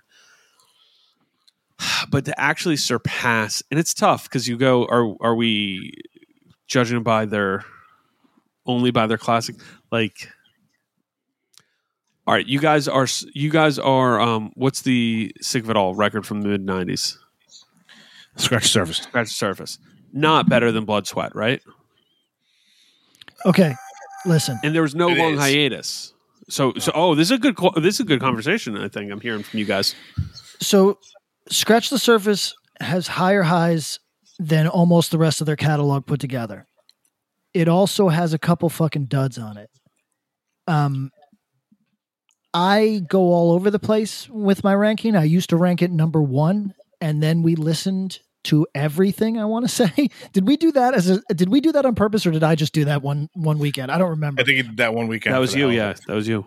so I listened to everything, and I don't think that I necessarily put Scratch the Surface there anymore because the corny moments. Look, be, before Scratch the Surface, Sick of It All was never corny. I, I maybe someone would disagree. Tom, as a as a uh, near expert, how how would you feel? Oh, definitely not corny before that. But that we can say is the tipping point, right? I would say built to last. I feel like Okay. I feel like Scratch the Surface was still hard. It is. I mean, listen, Scratch the Surface is a, to me, it's an all time record. It's fucking great. But I think there might be a couple things where you, it, it, maybe you cringe today, you know, maybe you cringe.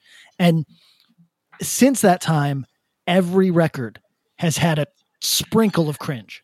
Is that fair Oh, to say? yeah. Yes.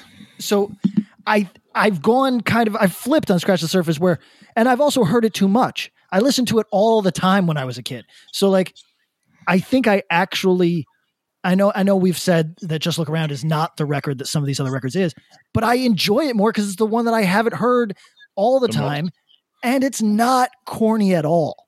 You know what I mean? So I've gone all over the place. I, I don't know where I stand today, but it's a superior record than 99% of music released at the same time. So for whatever that's worth. You know, another band. Well, a comeback record. Not hmm, fuck. It's tough. I think we're uniformly saying it's we we aren't finding one, but there that are sheer terror notable- comeback record is pretty great. Yeah. Oh yeah, they did. Yeah, that was really good. Like The one that Mike wrote. Yep. Yeah. Um, man, I, was, I had one in my head that I was like, I think somebody might make an argument for this, but then I lost it. I'm sorry. Uh, no, no, no. I, I lost it on my own. I'm trying to think. It's a it's a fantastic question. Um, why is that though? Like, why do you think that is? Do you think it's? Do you think they're losing the magic? Do you think there's something lost in the original formula, or or like is it something else? I mean, I think if if you've gotten to the point that you're doing a return record, you might have put out something really great that people want you to return on.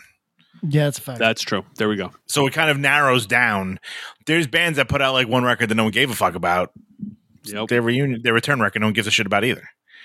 But it's like if you're making a return record that people are actually looking forward to, that means you have minimally one classic in your back pocket. Right. And I remembered the one I was going to reference. Uh, there are people who will say that Infest No Man's Slave is as good as their first the Slave um, LP.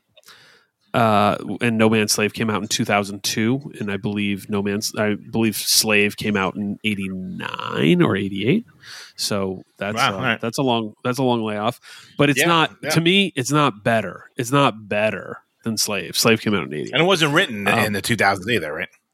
It was written like 95.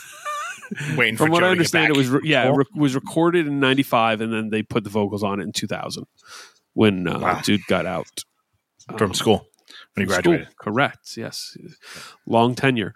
Um, yeah, yo. So so I mean, Five year plan. Patrick, you've been in some long term pa- bands. Um, what's the longest period that Self Defense has gone without releasing new music?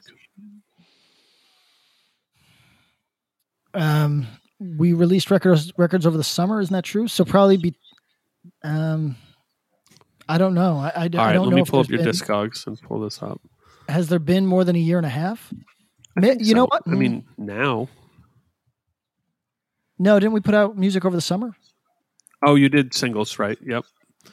Um, you've done so so since so full lengths you did 2013, 15, 18, but there's some 12 inch singles in there and, and records that certainly have like significant amount of music. And going back beyond that, I think it was like 2010, 2006, you know. Um, but you were always kind of putting together music. Uh, was there any time where you felt like, whoa, the time frame between recording and Tom, I'm going to ask you this next. The time frame between recording was such that we've been out of touch, or there's been a shift in the band.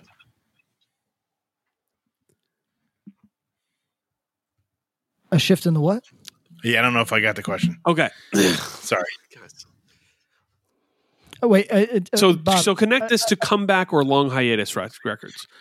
Okay. Has there ever been a time in your career as musicians doing bands, whatever, where the time between releases or recordings was long enough that you felt like there was a shift, either tangibly in the band, maybe there were changes that made that impacted the sound, or just something had changed.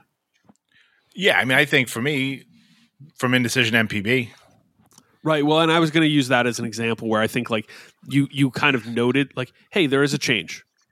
You know what I mean? same Right. people, yeah, same people writing and everything, but like we mm. just all individually got better at what we were doing. Right. Tom, you, you- you got better and you became your you became actual effective editors because that first MPB record has zero. We went through it actually. You said that there might be two song you two songs you'd call fat. I would say it's a very lean record. There's no fucking there's not very much fat on it. And I mean, I thought it was good.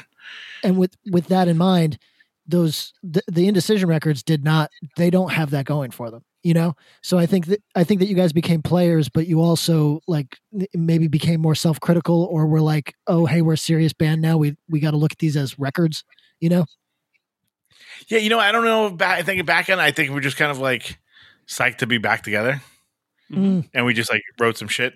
Well, I don't know if we ever. I mean, it it still it had it like it felt like new new project energy despite the same players, and then you kind of realize like it's it was not.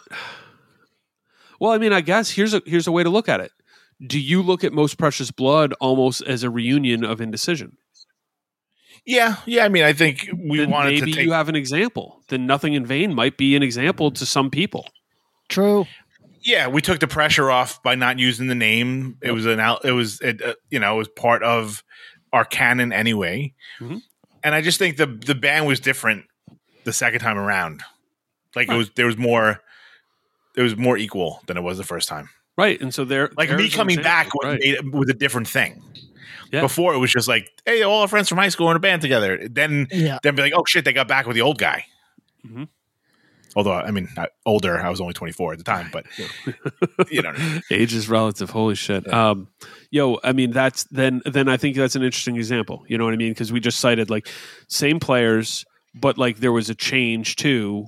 It wasn't like it wasn't like oh hey same same everything. Like you guys got better. Some time had passed. Pulling from different wells. I like, you right. know, I- yeah. Yeah. Yeah. but like that the- I was like force feeding Justin his hero's gone. Well, and and you think about it, yeah, like maybe that's something to talk about with these comeback records is that it's almost like you should embrace the stuff that has changed in that interim as opposed to s- struggle to try to cling to what was before. You know what I mean? Like there's got to be a, a beautiful medium in between like cosplaying as yourself 5 years ago and totally totally disconnecting from that, right? Yeah, absolutely. I mean, Patrick, you got you know, the the the the the pendulum is swung to you. Do you have any notes of that? You you also were in a band who changed your name, and things kind of changed musically. Do you feel that? i mean i would i would change both band names tomorrow I- yeah, yeah, yeah. the- I, the- the- I don't. I'm not married to this sort of shit. it's shit. not about the uh, name, right? It's about, but it's about the energy around it. Yeah, and uh, you know, it's it's a funny thing with names because they're they're in so many respects they're your equity, right? Like they're what you're banking on in the future. We've seen plenty of bands that have essentially done the failure version of what Indecision Most Precious Blood did, right? So like Hundreds of times. it, hundreds of times. And uh, so kudos to the indecision dudes for taking the risk on that. But the the we Thank we've you. seen that fail a lot. Um, so they are your name is your equity, but at the same time, I'm just like an obstinate dickhead that thinks that that's it's worth taking a chance if you just. I mean, uh, I'll put it like this: not to be like dismissive of my own body of work, which I respect my body of work and I like it a lot, but who gives a fuck? You know what I mean? like it's fine. Who gives a I fuck? I mean, do you think the band's changed? I think what Bob is saying, like, Yes. I mean, self defense is like a weird thing because you kind of had like the the like end of year self defense family as a name, so like it was a strange kind of Transition. change. But do you Yeah. think like did the vibe change with the name change? yeah, I mean, I felt I, I, think it did. wrong- It got less hardcore, right? yes, for sure. Got weirder. Um, let you do more stuff. Yeah. Uh, I also thought that it signaled uh, that we were willing to do whatever we wanted. Now, granted, nobody's. Here's a fun fact for everybody at home, F- and particularly for like when I talk to like a 25 year old dude who's like agonizing over some musical decision. Yeah. nobody cares as much as you do. Correct. You know what I mean? Nobody on earth. So like you can be like I can say all sorts of shit like well, I thought it signified our our willingness to do anything we wanted and uh, experiment and blah blah blah. And like nobody cares. I- I- like nobody cares that you have this grand ambition in your head. All they know is what's on the fucking record. So either they like the record or they don't like the record. But all your grandiose fucking plans of like, well, I'm, you know, uh, it, it's it's deconstructionalist and but, but, what but- this means shut- as we move forward now means, yeah, this is who we're to be. No. Yeah, uh, uh, listen, Bob, Bob's run labels. He knows full well. The only thing that fucking matters, if you have some mythos, that's cool. You got some lore, that's cool, whatever. But at the end of the day, people got to like your records first and foremost. And the, all the weird like overthinking that that you do when you're a kid is fucking stupid. So uh, I can get all heavy on the name change, but ultimately. Uh, d- d- Tom just drilled it down. We just stopped playing music that was nearly as hardcore, and it became slow. So, but the name change was allowed allowed you to do that, right? Eas- uh, Yeah, easier. Uh, Yes, but I would also say, Tom, that if if that is the case, it was all in my head because it's not like we had such an equity in our name that we couldn't change if we wanted to. You know? No, there wasn't. There wasn't the equity. I mean, because there's other things that happen, right? Like, like you see certain, like, like for for indecision MPB. Tom, your interests grow and change in that interim time. Change, maybe the wrong word, but your interests grow, expand. Your experience in the world changes. You've had some time away. You reflect on what you did, think about it, etc. Same thing for the other people in the band. They had experience with this other person, what they liked, what they didn't like, what they loved about doing the band with you, what your strengths were. Everything starts to play in there. Same thing happens to anybody. I I mean, to to go of what you were saying about this stuff mattering or not mattering. This is fun convo. Everybody likes this, like comeback hiatus records. Like, yeah, I actually I think there is a sonic difference between some of the the end of year and self defense material, but you they overlap and kind of line up in weird ways too. So you know there can be arguments made every which way. I talked to I, mean, I think. oh, go ahead, please. I'm sorry. No, No, I had some other thought about like comeback stuff. Yeah, no. I, I, I speaking about the the matter of any of this. I, I talked to a couple younger bands about doing a split record, or should we do a split, or is it cool if we do a split, or what does it matter? And I was like, well, how honest do you want me to be? What do you want me to say here? And they're like, well, no, be be all the way honest. I was like, yo, it literally doesn't matter. It literally doesn't matter. Like this is No, unless you're doing a done- split with a band that's so much bigger, that's going to this this is just like up the profile. it was like a, an idea born out of something kind of unrelated and they were like eh, eh, they were lukewarm on it and i'm like then don't do it and they're like well do you think and i'm like it doesn't matter it doesn't, it doesn't matter doesn't matter doesn't matter doesn't matter true. and they're like okay and like they laugh because they got it they got the idea and it's like not something i was involved with it was just kind of like a random reach out and i was like yo i'll, I'll give you my opinion please don't be offended i don't want to offend you i'm not saying this to No, of course you not. Yeah, it's Yeah. like if you don't want to do the thing, don't do the thing. It's not going to break. It's not going to break you one way or the other. It's it, you know. no. So you were going to say, Well, I mean, even just like you know, bands coming back and stuff like that. You know, Justin and I have this conversation because it's like, you know, he's he's the the jilted ex that's like, so this is the Colossus stuff. Uh, you know, now he wants to write indecision songs again. oh, You know, so he's been in like the basement with the drummer and all sort of stuff, and he's like, it's been in the lab what do I pen do? the pad. Yeah, like, but I haven't been priv- I haven't been there yet, which kind of weirds me out. But like, and he was like, "Well, what do I do?" I go, "What do you mean? What do you do?" And he's like, "Do we? I mean, do we like? Do we want to sound like what's going on now? Do we want to sound like ourselves? Like, what the what the fuck do I do?" and I go, "No, I mean, but he makes a good point, No, no, yo, those are Because those are like, you know- conversations you, should be having with your friends and bands. right? So it's kind of like, you know, could we come out and write a fucking tuned down record?" You know, that sounds like knocked loose, and people would be like, "Look at these guys, still with their finger on the pulse." Sure, Hmm. or do we want to like you know plumb the you know all the stuff that we did before but it's like what are you gonna listen to your fucking four records over and over again until you come up with ideas that sound Right. similar enough that people Right. go cool Yep. Right. So here, so Tom, here's the problem: is that Justin was borrowing from stuff, contemporary stuff that he liked, and that's he did a great job of reinterpolating. you know, no it's the- true and and that's part of what made you guys really good was that he was not riff stealing. He was cherry picking and going, "Hey, I think I can do this part better." And then on very on more than one occasion, he did. So it, if you try that now, that's an interesting approach because I don't know what he's listening to now. You know, if he's listening It's to, like to- whatever they play on like liquid metal. I was gonna say if he's listening to Billy Joel, it's gonna be a problem. Yeah, In it- the middle of the night. if he- I mean, like I made it like a playlist of like hardcore. I told you this. Remember, I was yeah. like, he's like, make me a playlist. I was like, all right, cool. I'm like, how far back can I go and before I um and you know before I insult you? And he goes, I don't know, 2001. And I was like, what is wrong with you? Like, yeah, what is wrong with you? Like he had no, you know what I mean? Also, you it, to, to, it's at that point I'd be like, you were a touring musician at that time. Yeah, How- and How do you not know anything? I don't I know. mean, yo, think of they I did a mean, lot of sick of it all tours. Yeah, Yeah. there you go. But I mean, I think it's that's a tough thing too. Yeah. Yeah, I mean that's a tough thing. I mean, think about like what was fucking Yemin and fucking Ari thinking about writing that record. Yo, You know what I mean? It's Right, kinda, because know, it, it's funny because I think it's a good example. I think they wanted to stay. You want to stay true to who you are and your identity and all that, but more so, you want to be tr- stay true to your energy and spirit of it. And that, if you're a creative person, that's literally definitely not rewriting the record you wrote 15 years ago. Right. And I think know. the, the the reunion lifetime record is probably poppier, No, no question, it is.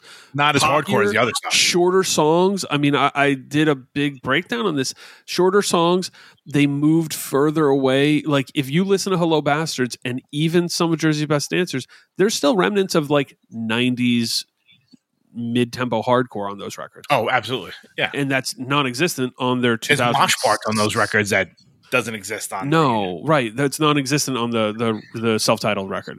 So But now is that them listening to fucking Fall Out Boy and Saves the Day to kind of be like, all right, well, these dudes took from us, so like let's like kind of get that I like get that juices get those juices flowing. I don't think it is. to- I don't think it is, but I think it's them extrapolating like what is the stuff we like? What what was our aim of the band? Like I would almost say it's more like Yemin looking at the trajectory of his band like like sonically the Kid Dynamite records take the vocals off both records.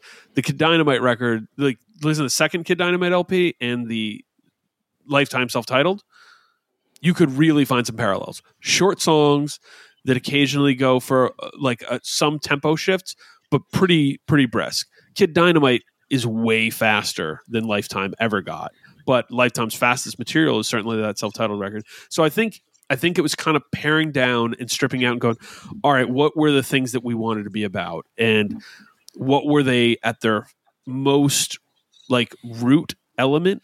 And where do we go with that? What does that mean to us today?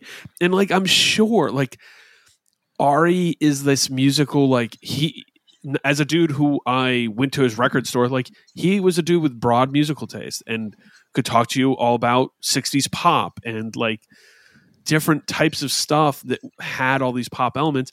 So i'm sure there was some like interesting intertwining of ideas.